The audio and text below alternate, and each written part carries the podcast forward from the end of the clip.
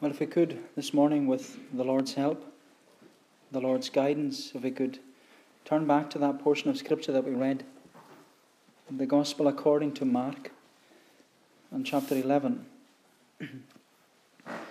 Mark chapter 11, and if we read again at verse 27. Mark 11 at verse 27. And they came again to Jerusalem, and as he was walking in the temple, the chief priests and the scribes and the elders came to him. And they said to him, By what authority are you doing these things? Or who gave you this authority to do them? By what authority are you doing these things? Or who gave you this authority to do them?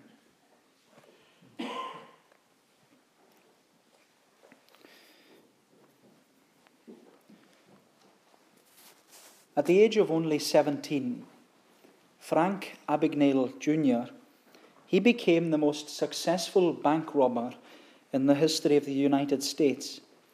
Because for a time during the 1960s, uh, the FBI tried to catch Frank Abagnale Jr. They tried to catch him, but they failed many, many times because he was always one step ahead of them.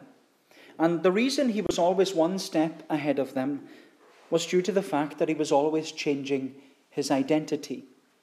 Because Mr. Abagnale Jr., he always he posed sometimes as a teacher, other times as a doctor, sometimes as a lawyer, and he even once posed as an airline pilot.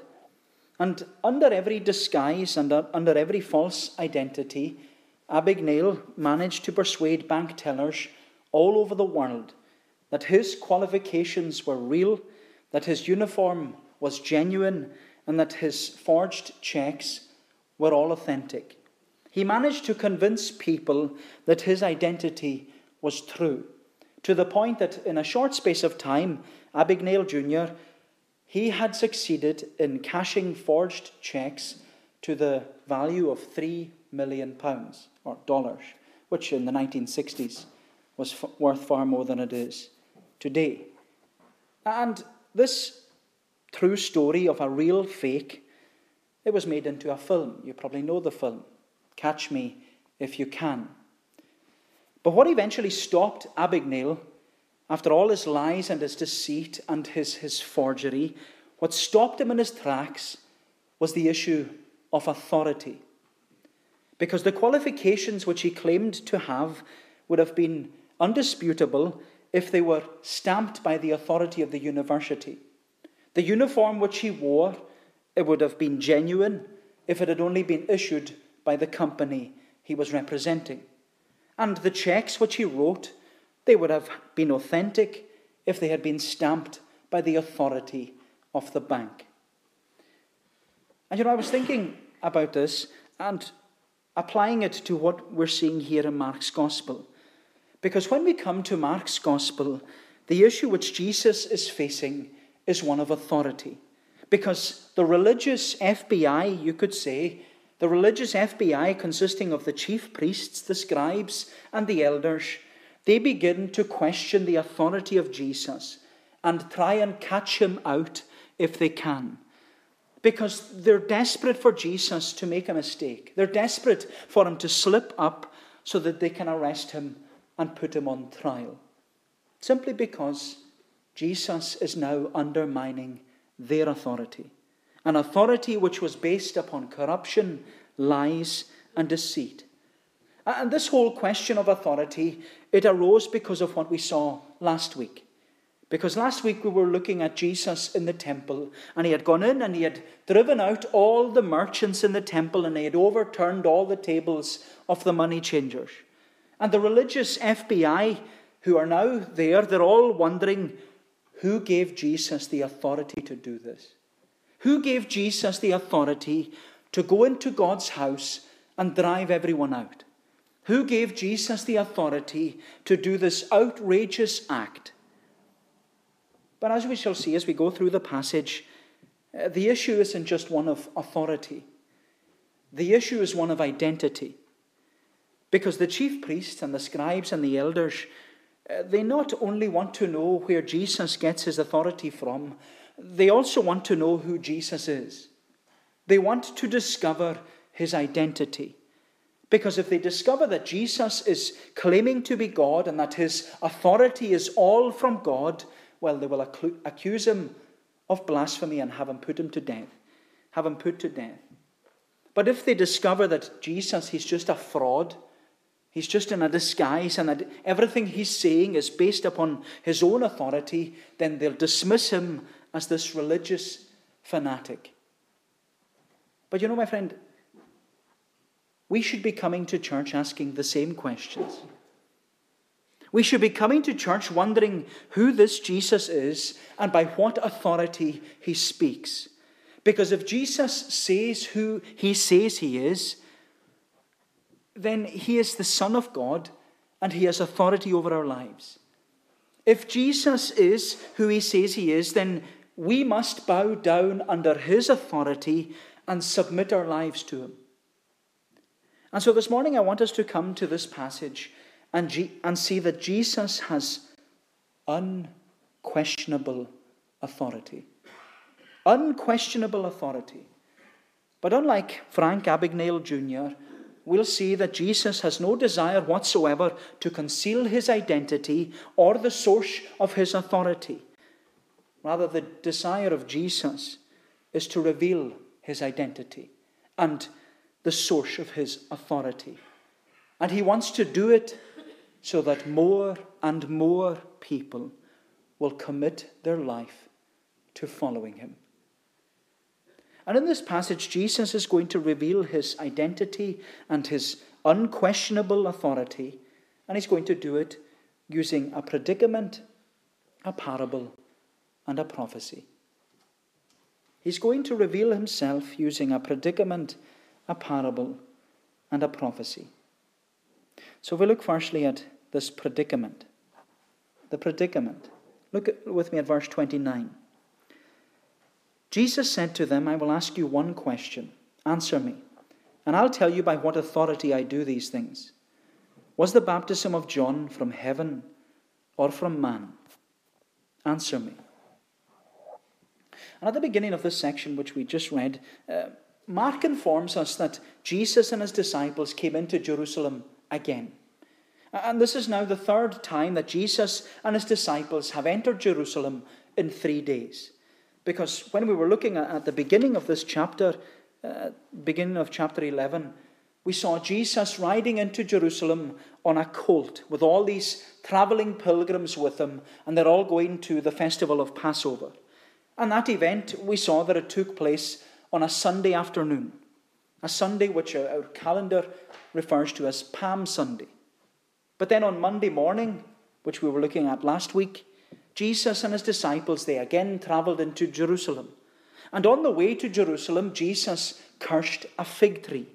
And in his act of cursing the fig tree, Jesus was symbolically cursing the temple and all its outward religion and its inward spiritual deadness. Which is why Jesus went in afterwards and he went into the temple and turned over all the, the tables of the money changers and he drove out all the merchants. But now we're on to day three. It's now Tuesday morning. It's the morning after the chaos of throwing out everyone, throwing out everyone and everything out of the temple. The place is still a mess. The tables are still overturned and the, the temple is deserted. And so when Jesus and his, his disciples come into the temple, the religious FBI, they're all waiting for Jesus to bring him in for questioning. And that's what we're told in verses 27 and 28. They came to Jerusalem, and as he was walking in the temple, the chief priests, the scribes, and the elders came to him. And they said to him, By what authority are you doing these things? Or who gave you this authority to do them? the religious FBI, they're all questioning the unquestionable authority of Jesus. And they're questioning Jesus as to who gave him the right to do such an outrageous thing. Because in their mind, there is no one who has the right to treat God's house the way they did, way he did, except God. There is no one who has the authority to throw anyone out of God's house the way Jesus did except God. And so the religious FBI, they all want to know what authority Jesus is basing his actions on. They want to know in whose name he's carrying out all these outrageous acts of, of desecrating God's house. And as we said, that if Jesus claims that his, that his authority is from God, then the religious FBI, they'll put him to death for blasphemy.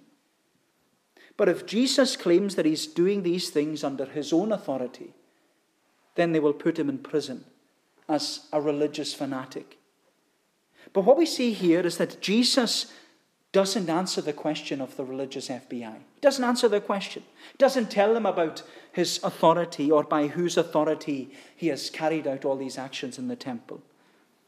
Instead, we see Jesus answer a question with another question. And this action of posing a counter question, it was something all the rabbis would do in order to enter into a deeper debate, where one question would be presented and then the counter question would be presented back in order to deepen this debate. And that's what Jesus does. He says, I'll ask you one question, answer me, and I'll tell you by what authority I do these things. Was the baptism of John from heaven or from man? Answer me. And this question, which the religious FBI have to answer, it's a question which sums up everything there is to know about Jesus. Because Jesus asks, Was the baptism of John from heaven or from man? Now we have to understand that when Jesus uses the word heaven, he does so because, out of reverence for God and for God's name, the Jews always avoided using a divine name.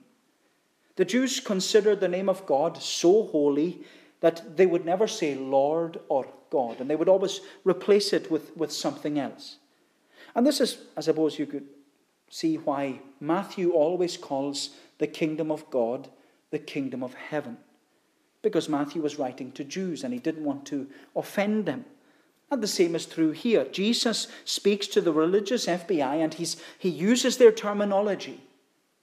But the real question he's asking is was the baptism of John from God or from man? And the question Jesus asks is, is brilliant because all these chief priests and scribes and the elders, they can't take their answer out of the Torah. They can't take their answer from the temple. They can't draw an answer from the authorities of the Romans. They have to take their answer from the words of John the Baptist, who was the Lord's prophet. But the problem was, these religious FBI, uh, they didn't accept the teaching of John the Baptist. Because John preached a baptism of repentance. John preached to the people of Israel including the chief priests, the elders, and the scribes, including them, that they were to repent of their sins and turn back to the Lord.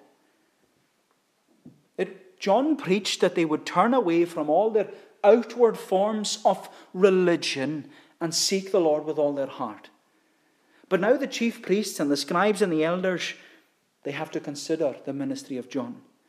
A ministry in which he was the voice of one crying in the wilderness, saying, Prepare the way of the Lord.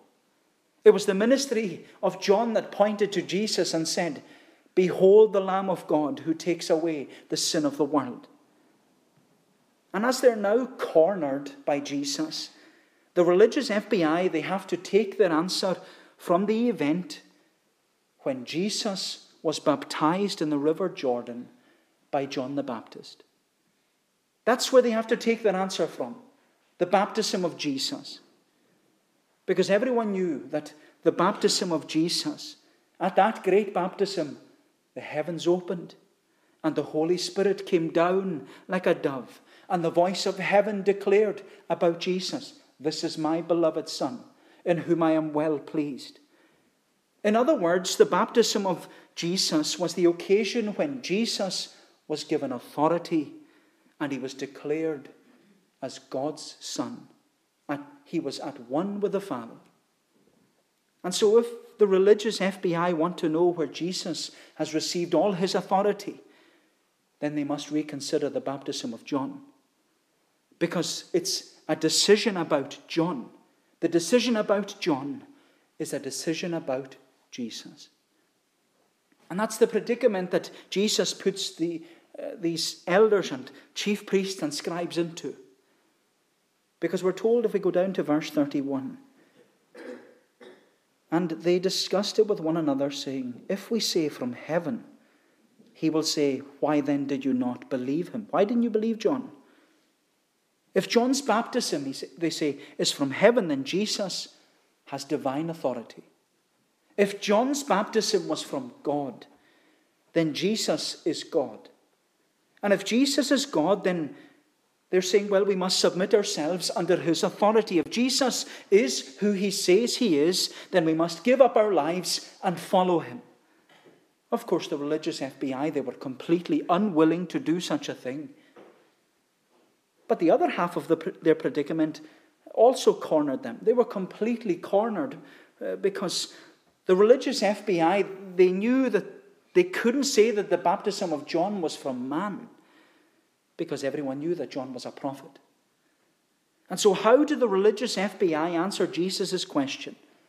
All they say is, I don't know. We don't know. So they lie to Jesus. They lied to Jesus. And what we see here is that Jesus cornered them. He cornered them so that they had to give an answer. And yet they still refused to concede to his authority. Because the only conclusion that the religious FBI could ever come to was that Jesus' authority is unquestionable. It's absolute authority. And you know, my friend, that's what Jesus does with us. He corners us. He corners us and he puts us into a situation where we are confronted with his identity and his unquestionable authority, where the only option is to give up or to lie your way out of it. The only option is to give up this charade that you're not interested in the gospel or to give up running from Him, or to give up putting off following Him. The only option is to give up denying Him, to give up seeking a way out. But then, when Jesus corners us, there's no way out. When He has cornered us, there is no way out. No way at all. And the reason He corners us and puts us into a predicament is because He wants us to confess His identity. He wants us to see that He has absolute authority, and He wants us to bow down before Him and acknowledge that He is the Christ, the Son of the living God. He wants us to acknowledge that He is King, and if He is King, then He must be our King, and He must be King over our lives. But the problem many of you have, the problem you have is that you're like these religious men. You're willing to ask the questions. You're willing to come to church to find out more about Jesus. You're willing to question who Jesus is and what Jesus does. But when Jesus corners you with the truth that he is king, you want to walk away from him because, truth be told, you will not have this man to rule over you. You will not let this man have authority over your life. Does that describe you? Is that you? Do you feel cornered by Jesus? I hope so. I hope so. Because he's not only going to tell you that he's going to that he puts you into a predicament. He's also going to tell you who he is and that he has authority by using a parable. A wonderful parable. So let's consider this parable. We go into chapter 12. Chapter 12 at verse 1. He began to speak to them in parables. A man planted a vineyard and put a fence around it and dug a pit for the winepress and built a tower and leased it to tenants and he went into another country. When the season came, he sent a servant to the tenants to get from them some of the fruit of the vineyard. And they took him and beat him and sent him away empty handed. Again he sent to them another servant, and they struck him on the head and treated him shamefully. And he sent another, and they killed him. And so with many others, they, some they beat and some they killed. He had still one other, a beloved son. Finally he sent him to them, saying, They will respect my son. But those tenants said to one another, This is the heir. Come, let us kill him, and the inheritance will be ours. And they took him and killed him and threw him out of the vineyard. And Jesus asks, What will the owner of the vineyard do? He will come and destroy the tenants and give the vineyard to others. We know that Jesus often spoke in parables. But the parables of Jesus, they weren't just sermon illustrations uh, used to make his teaching easier to understand. And they weren't this little story that Jesus would often use to try and entertain his crowd. The purpose of a parable was to get the listeners deeply involved. The purpose of the parable was to make the listeners see that they are being presented and represented in the parable. And that when they see themselves in the parable and that they're being addressed by the parable, it will compel them to make a personal decision about Jesus. And that's what Jesus does with this parable of the tenants or the parable of the vineyard. Because in only a few sentences, Jesus relays to this religious FBI, he relays to them the entire history of God's people. Jesus retells the story of Israel's relationship to God. But the problem is, it's not complimentary in any way. Because the vineyard, which is the people of Israel, and that's what we were singing about in, in Psalm 80 that I mentioned, the Lord has planted his vineyard in the promised land of Israel. And when the Lord did that, as the parable says, he put a hedge around it. He gave them laws to live by. The Lord gave directions in order to follow him and, and worship him. And he, he leased it to vine dressers, to the chief priests, the scribes, and the elders, the, the religious FBI. But the problem was the vine dressers made it their own vineyard. And they did their own thing. And they acted under their own authority. And they ignored the unquestionable authority of the owner. And so, when the owner sent his servants to receive some of the fruit of the vineyard, which he's entitled to do, the servants were the prophets. Because the role of the prophets was to tell the people of Israel to turn back to the Lord and serve him properly. But Jesus says that, that the response of the religious leaders was to beat some to throw stones at others, and to go to the extent of killing them. And that's what happened. Elijah was threatened by death, Jeremiah was beaten and imprisoned, Isaiah was sawn in two. And this is all done by the religious leaders in Israel, the religious FBI. But then Jesus says that the owner of the vineyard had one son a beloved Son. And he sent him last of all. He sent him, and he sent his Son as the Father's representative, bearing the Father's authority. The Son went to the Father's property to claim what rightfully belongs to the Father. But the vine dressers, they take it upon themselves to kill the Son in order to inherit the vineyard and assume complete authority over the vineyard.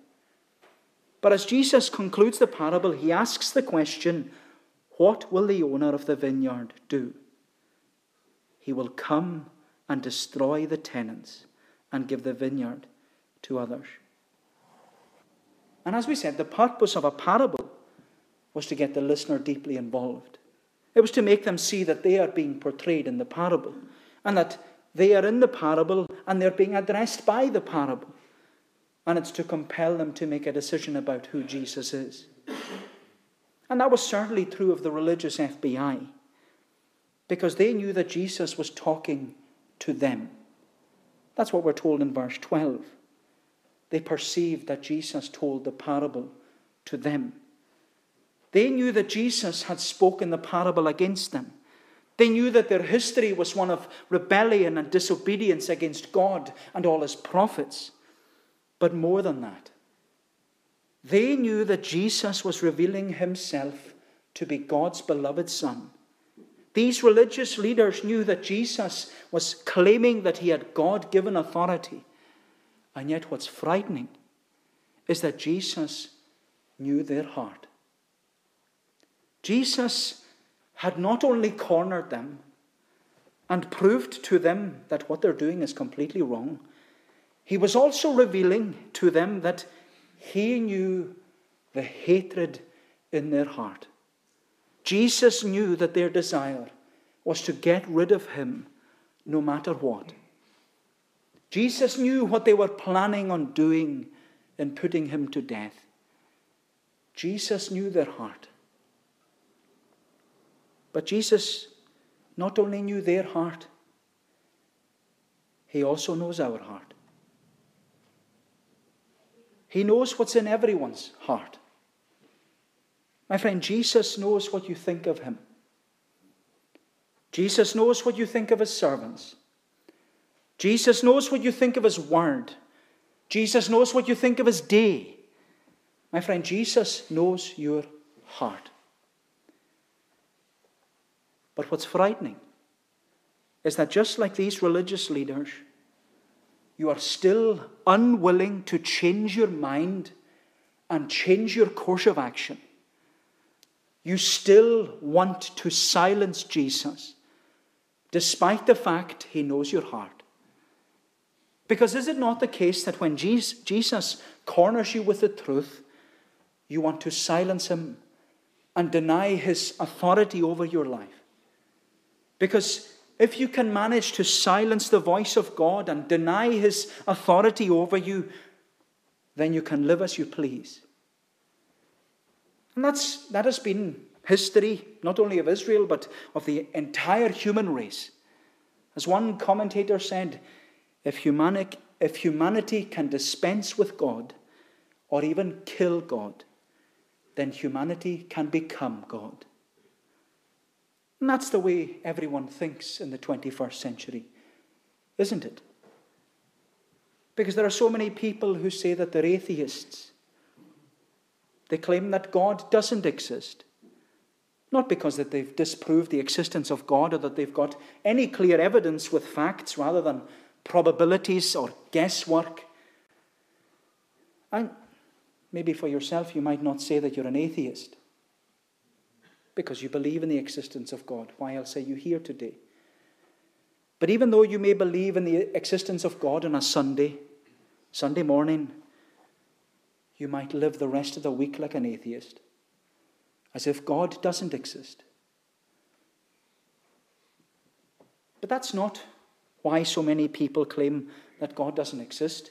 The real reason people claim that they're atheists and live their lives as if God doesn't exist is because if God doesn't exist, then he has no authority over us.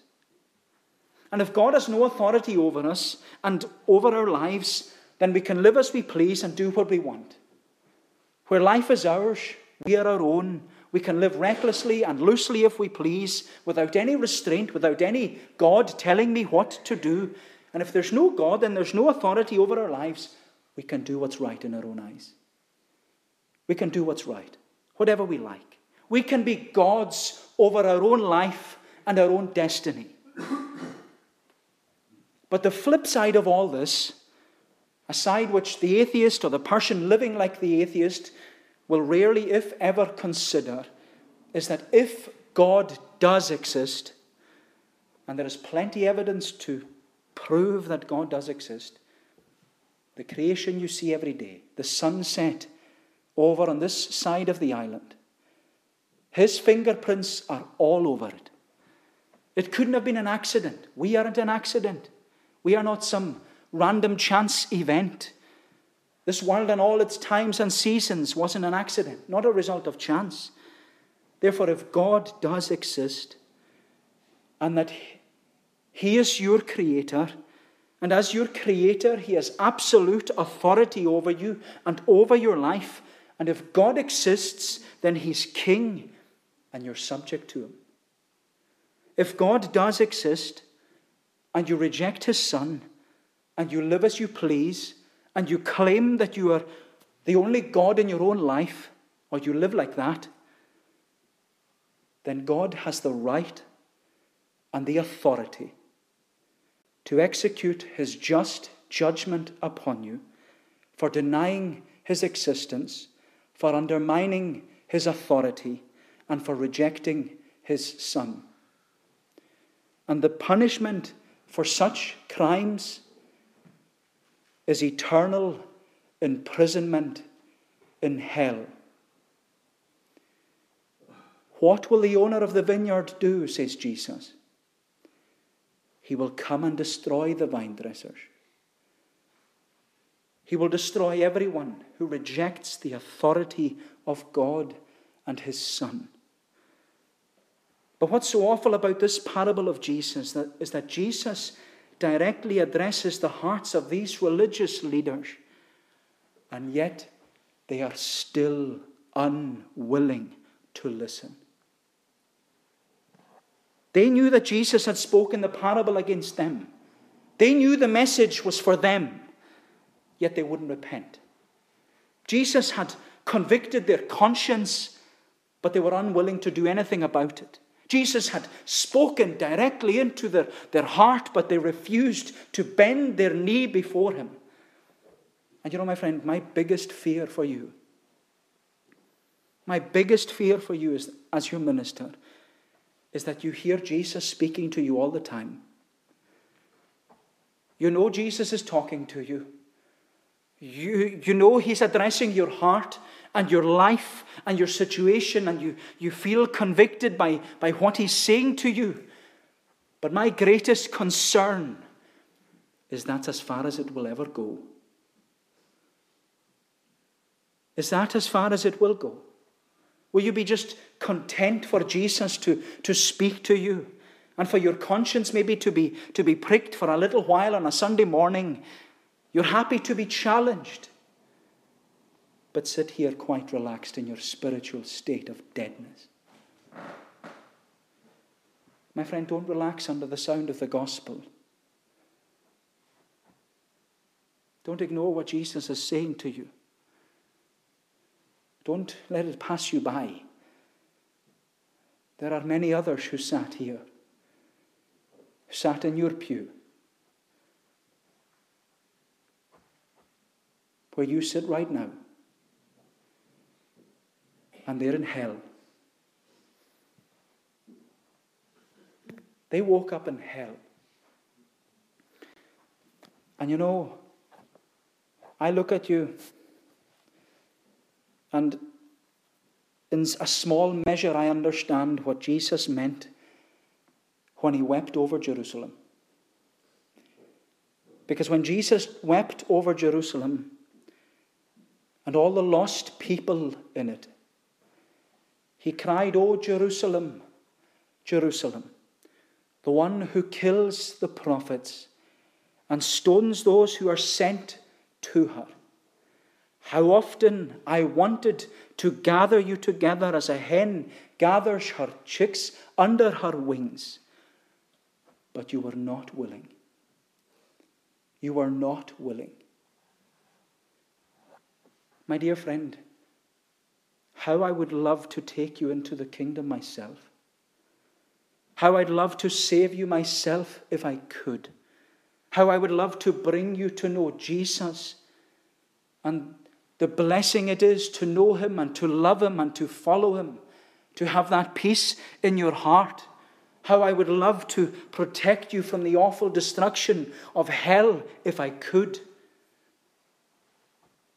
But the problem is, you are unwilling to come. Unwilling to come. Unwilling to listen unwilling to take heed to the solemn warning. My friend, I cannot stress to you enough that you need to submit to the authority of Jesus and commit your life to following him.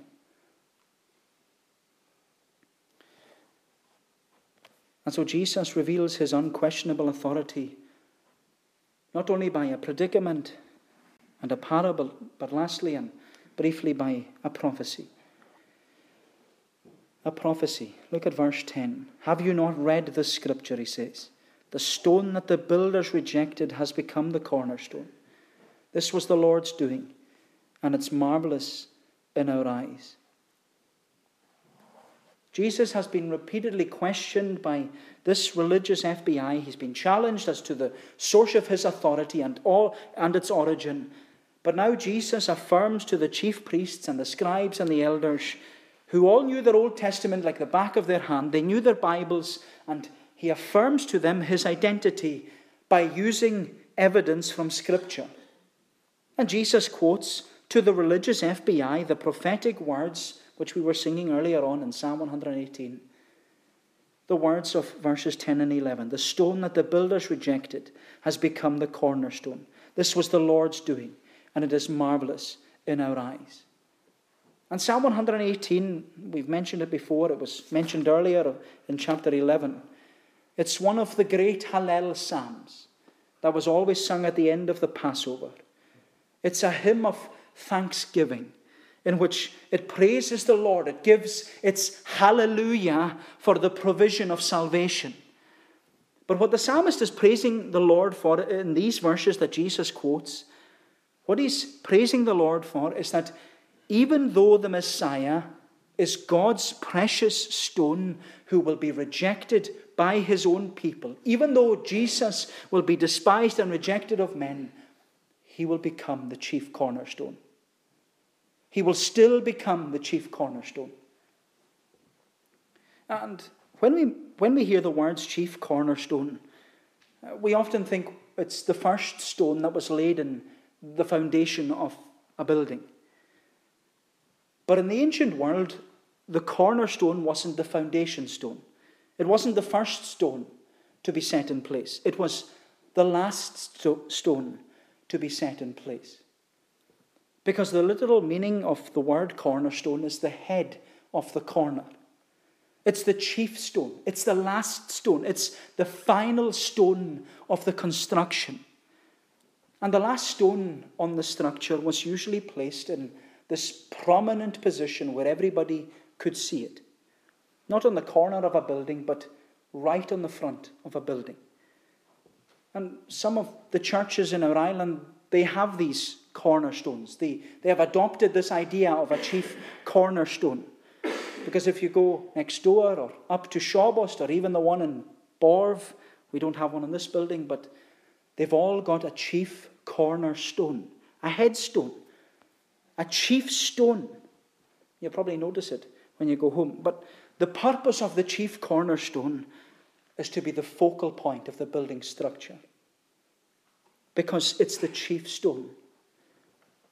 Now, the context to Psalm 118 is that after the temple had been rebuilt, which is the time when Haggai lived, who we will be looking at this evening, during the time of the prophet Haggai, the work on the temple stopped. And the work stopped because the people became more interested in serving themselves rather than serving God. And as a result, the cornerstone was rejected. The chief stone was never put in place because the building wasn't completed. But even though years later the chief cornerstone was finally set in place and the temple was finally completed, the prophetic words described the Messiah's experience. These prophetic words explain why Jesus the Messiah was going to be put to death. Because as we've seen, the religious leaders, they were far more interested in serving themselves than serving God. But even though Jesus would challenge their religion and question their authority and reveal to them his authority, Jesus knew that they would still put him to death. Jesus knew that they would still reject him and mock him and crucify him. And yet, despite his rejection by men, the prophecy stood. Jesus still became the chief cornerstone. Because when Jesus was resurrected from the dead, he was given all authority in heaven and on earth, and he was exalted, he was lifted up, he was raised up and put in position to be the head and focal point of his church. He became the chief cornerstone. He became the chief cornerstone, despite everything they tried to do against him. But you know, and with this I'll close. When the Apostle Peter was given the opportunity to preach to these same religious leaders in Jerusalem after the death and the resurrection of Jesus, he preached to this religious FBI and he stood up before them and he reminded them of what Jesus said. Because he said in Acts chapter 4, Let it be known to you all and to all the people of Israel that by the name of Jesus Christ of Nazareth, whom you crucified, but whom God raised from the dead, this is the stone which was rejected by you builders, which has become the chief cornerstone. But Peter then went on to say to the religious FBI, and he goes on to remind us all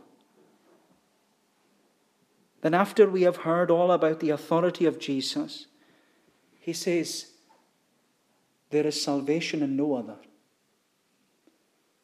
There is no other name under heaven given among men whereby we must be saved other than the name of Jesus Christ.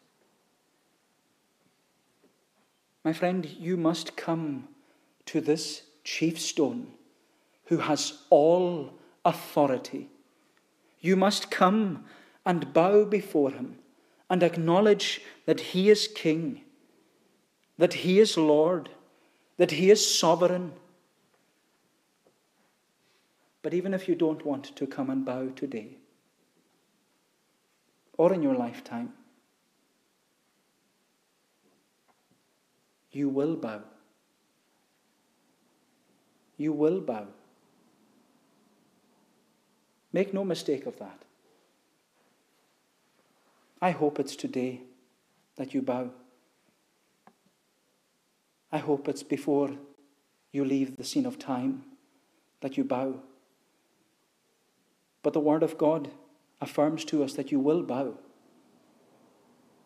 Because the promise of Scripture is that at the name of Jesus, every knee will bow in heaven and on earth and in hell, and every tongue will confess that Jesus Christ is Lord. He is Lord. We will confess that He has all authority to the glory of God the Father.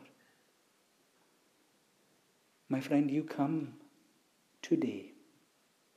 You come now and bow before Him and discover that this Jesus is a great God and a great King. May the Lord bless these thoughts to us. Let us pray. O Lord our God, help us not to run, but help us to fall before Thee and acknowledge that Thou art God indeed.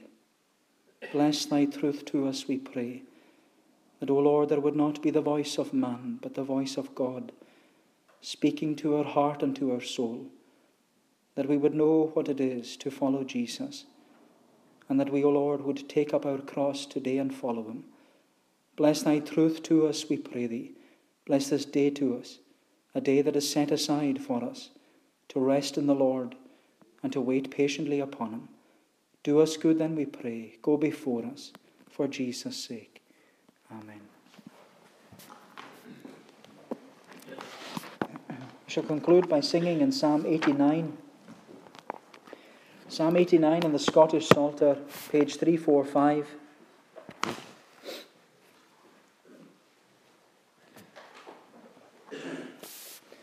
Psalm 89, singing from the verse marked 15 down to the verse 18.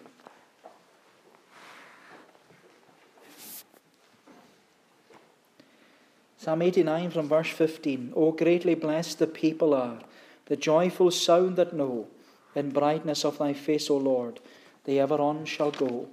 Down to the verse marked 18 For God is our defence, and he to us doth safety bring. The Holy One of Israel is our Almighty King. These verses to God's praise.